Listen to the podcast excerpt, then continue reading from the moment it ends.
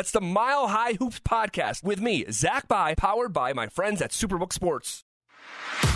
Stand up, Nuggets Nation. Denver Sports presents the Mile High Hoops podcast with Zach Bye. Denver Sports is your home for the most Nuggets content. Now, here's your host, Zach Bye.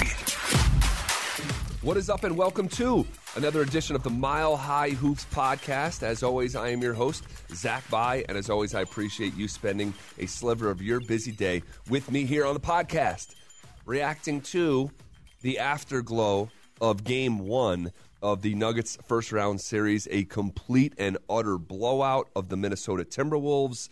And I say afterglow because um, we did come in yesterday and record an audio only version of uh, this podcast and reacted to a lot of the nooks and crannies of uh, my observations of the game. And today, I think we'll maybe keep it just a, a little bit more uh, general and also talk about the landscape of uh, just the NBA playoffs in general. Um, shout out to Superbook, proud sponsor of this podcast. And I, will say this, you know, when looking back uh, at game one, I keep going back and forth between thinking that there's nothing that Minnesota can do from a counterpunch standpoint uh, that could turn this series on its head. Now, there that doesn't mean that there's not going to be adjustments. There will be, and we'll we'll wait to see what those are on Wednesday night at eight o'clock. Is that game on TNT? Let's pull it up real quick here. Um, yes, it is eight o'clock on TNT. Uh, I go back and forth because I don't want to be a prisoner of the moment. Um, I've done this for too long uh, to overreact to game one. Okay, just just simply have have have uh, been caught in that trap too many times before, where you use the one game sample, the only game that we have to react to, as um, not a referendum, but just like a permanent framing of what the series is going to be, and we just we just know that that's not the case. But that being said, these two teams are just in different places um, as teams, as franchises, different places on the climb uh, to get to where they currently are and where they ultimately want to be. Um, one is a bona fide um, championship contender. The other is um, it, would be um, not fair to call the Timberwolves an upstart, but they're just at a different point in their journey. Like they added a, a new piece um, a massive new piece year over year in Rudy Gobert um, that I just don't think is going to age well at all. Um, I think that the Rudy Gobert trade in Minnesota from Tim Connolly um, could be the worst trade of the modern NBA era. Four unprotected picks for a non-scoring aging center. It just it just doesn't make enough sense, and he's not even as impactful at a lot of the hallmark stuff that he used to do that will ultimately send him into the Hall of Fame. I mean, and and that's not that's not hyperbole.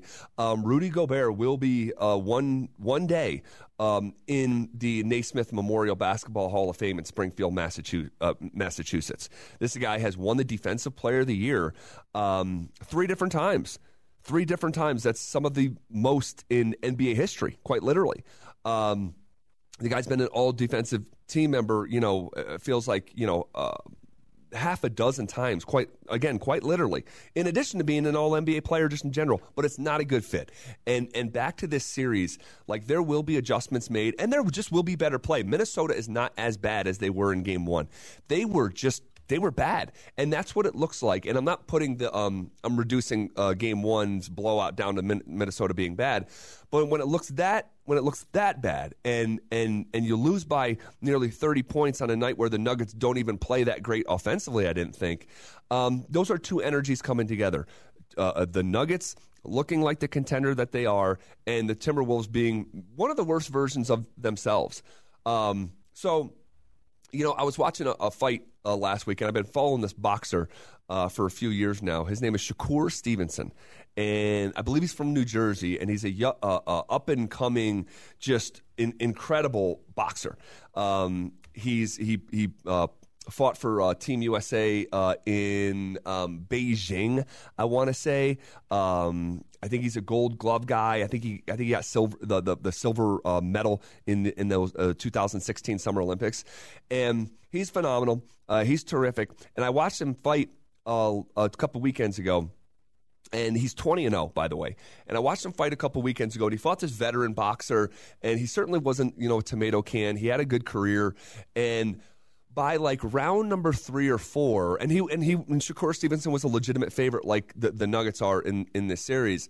And you know it become abundantly it became abundantly clear in like the fifth fifth round that there was no counterpunch uh, from this opposing boxer. There just wasn't anything he could go to, and he would go to the corner, you know, every few minutes after the round was over, and he'd be getting, you know, new advice from, from his trainer, and hey, try this, try this, and sure enough, he'd go out there and try to do it, and Shakur Stevenson would just tic tac toe, just point him to death, just point him to death, and eh, I, I kind of see the same thing um, transpiring here in this series. There will be new advice uh, from Chris Finch. There will be, okay? There will be adjustments made. Um, but I just don't think ultimately um, that there's some new uh, twist or tinker that will have Minnesota winning even two games in this series. Now, maybe they do. M- maybe, maybe, maybe I end up being uh, wrong about that. But let alone winning four of the next six games, it, it, it almost feels like. Um, an impossibility. And I hope I'm not getting ahead of myself uh, saying that, but I think from a talent standpoint, uh, the Nuggets have a serious advantage. From an experience standpoint, the Nuggets have an, a serious advantage. Um, from a coaching standpoint, maybe they have a, a, an advantage. In, in, Michael Malone, I thought Michael Malone did mostly a good job uh, on Sunday night outside of putting Jokic back in a basketball game where you're up 30 points in the fourth quarter. That one's still, even 48 hours later, and even reacting yesterday, um, I don't have a reason for that. And actually, the more I thought about it, the more I'm like, because I was floating ideas and theories on the podcast yesterday of like, okay, what could it have been? Because I can't think of anything reasonable from a basketball standpoint why you would do that. Could it be that you wanted to just continue to build rhythm? I suppose. Uh, because your guys had been sitting out. I, I, guess, I get, I guess that could be, but it just doesn't doesn't make basketball sense to me. Um, could Michael Malone just be that much of a nervous Nelly um, that he just no lead is ever safe? It could be, but wisdom should be prevailing in that moment. The the downside and risk of playing Jokic um, when he's already banged up. Let's not forget that he's already banged up. Um, the downside of uh, putting him in that uh, moment. And Jokic clearly rejected the, the, the, the idea that he should be playing because he promptly got a flagrant foul and got himself fouled out. But um, the more I thought about it, the more I'm like, m- maybe it is um, legitimate, like, uh, I get in professional wrestling, they call it heat. Like, is there is there heat between he uh, and uh, the Timberwolves? Is there friction between the Nuggets and the Timberwolves because of may, maybe a couple things? Chris Finch used to be an assistant coach for Michael Malone. I don't know what that relationship is like anymore. And also, um, the, the, the Tim Connolly jumping ship from the president of basketball operations to the president of of the Timberwolves. Um, maybe there's something there. And maybe he's like trying to like ride for like his ownership group and the Kroenkes who were clearly upset with Tim Connolly uh, on the way out. And I think that's actually when, when I like kept on thinking about thinking about I, I, I think that's a I think that's a reasonable um, uh, theory or, or, or, hypothesis. It's it's an educated guess but still a guess nonetheless. Maybe he just made a mistake. Maybe he just simply made a mistake and wasn't um, obsessive with the score in that moment, but whatever. Um, I want to talk about. Uh, we talked about most of the guys yesterday um, and their performances individually, but I'm looking at the these these Western Conference playoffs and who were the the one or two teams that caused the most, let's say, fear. Because um, speaking for myself, I wasn't like fearing any of these opponents, but maybe trepidation. Who gave you the most pause? Um, it was the reigning world champion, uh, Golden State Warriors, and undoubtedly, even uh, supplanting them as the number one uh, team that give you pause uh, was the Phoenix Suns. And you look at Phoenix, they lose. They're in a hole.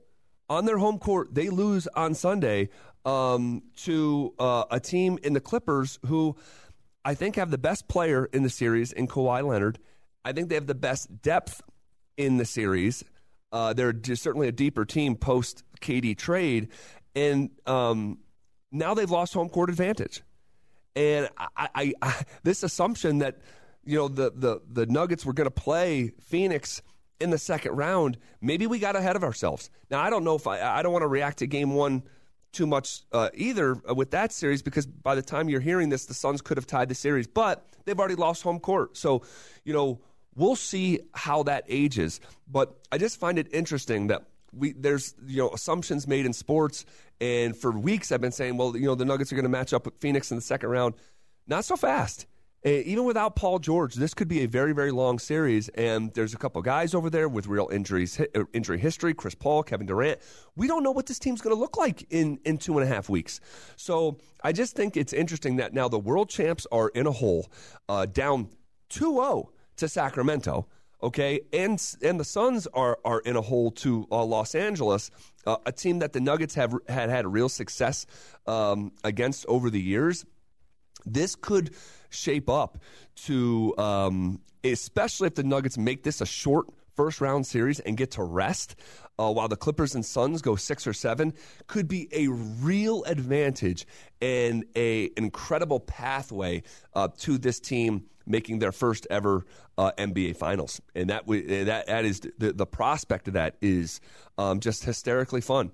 Um, will they have to play a team like the Lakers on their way?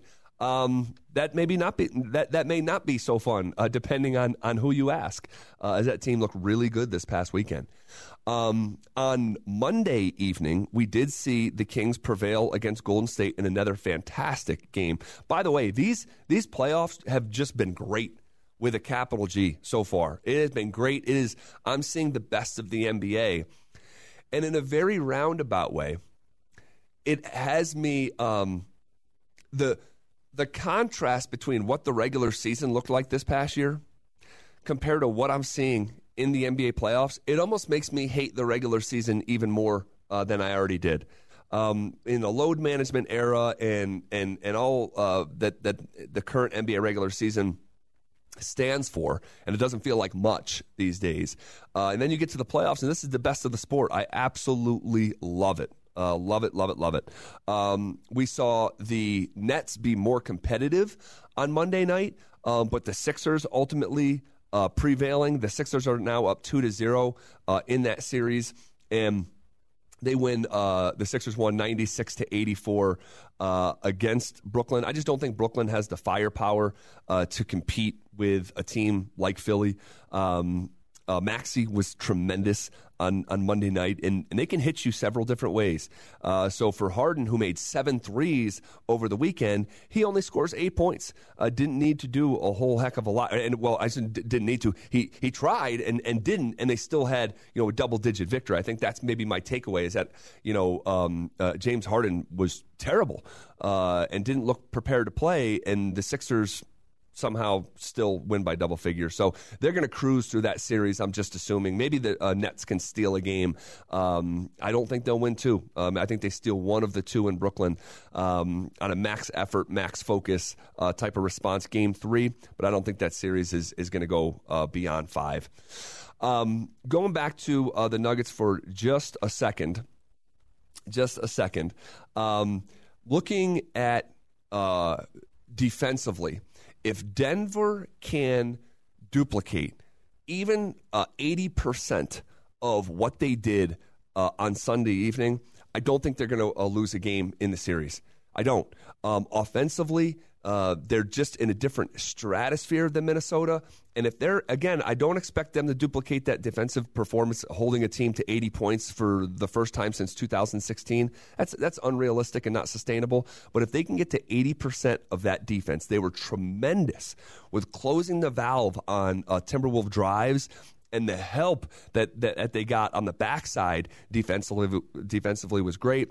And then the the the insane closeout closeouts on all the shooters and, and, and just shot opportunities uh, that Minnesota have uh, had.